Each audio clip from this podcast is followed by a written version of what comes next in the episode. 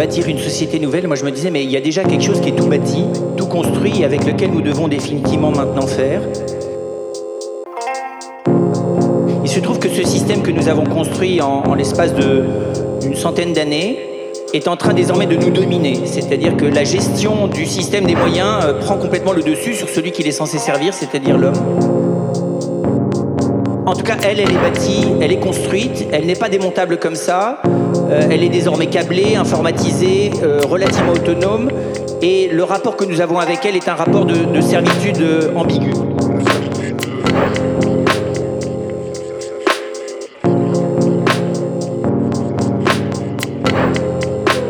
Que pouvons-nous faire là-dedans? Je pense que la première question, c'est effectivement de revenir en dessous de l'homme, s'il existe encore j'aime bien cette notion de vie.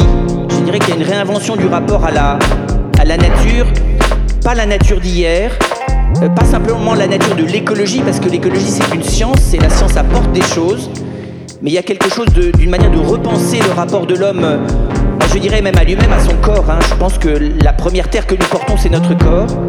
Et je pense que c'est sur ce travail du rapport au corps, du rapport au corps de l'autre, du corps de, de, la, la naissance jusqu'à l'après-mort, Là, il y a quelque chose à, penser, à réaccueillir envers cette réalité qui est euh, simultanément l'univers et nous.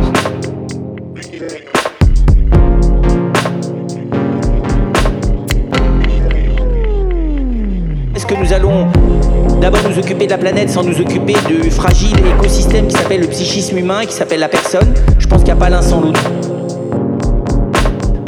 s'occuper euh, des cailloux, euh, des océans euh, et des problèmes de, d'équilibre climatique si on s'occupe en même temps des, des équilibres internes dans les sociétés, des équilibres internes dans la famille, des équilibres internes à l'intérieur de nous-mêmes.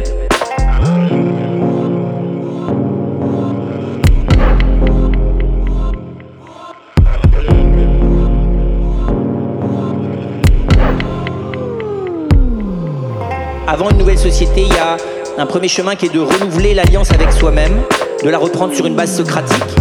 Comment le faire dans des conditions de violence, c'est-à-dire euh, face à un système qui, lui, euh, veut se servir de tout ça d'abord pour euh, s'autodévelopper et qui n'est pas tout à fait prêt à se plier à, nos besoins de lenteur, de distance, de paix, d'apprivoisement réciproque. Hein. On est dans, on le sait bien, dans le, le survoltage, la suractivité, euh, la surinteractivité euh, au point de, perdre son identité. On est en situation de, conflit, d'affrontement, de violence intérieure, euh, de stress. Est-ce que ça, il faut simplement le souffrir patiemment, s'y résigner, rêver qu'un jour on va le supprimer, ou bien ce qu'il faut faire avec? Comment faire aujourd'hui positivement, avec la part de douleur, de souffrance, de faille? Plus personne ne peut nier que les individus, les groupes, sont fragiles, que l'humain c'est fragile, et que nous n'avons pas de modèle de construction d'une humanité stable, heureuse, pérenne, euh, qui rayonne, qui soit dans l'euphorie, la beauté, euh, durable et éternelle. Euh, ça c'est du rêve, et la projeter sur la vie éternelle, c'est d'ailleurs ne, pas mieux s'arranger en disant vous inquiétez pas, vous en bavez un peu, mais après ça, ça sera beaucoup mieux. D'ailleurs, ça vous permet de mieux en baver et de supporter mieux la difficulté d'aujourd'hui parce que les lendemains vont chanter. Qui chante dans la vie éternelle ou qui chante sur la terre, dans les deux cas, pardon, c'est du marketing malhonnête.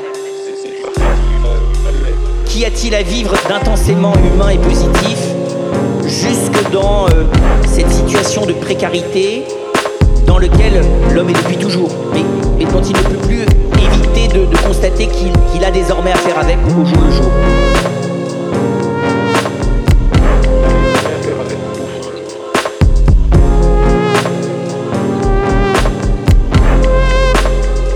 a désormais à faire avec au jour le jour.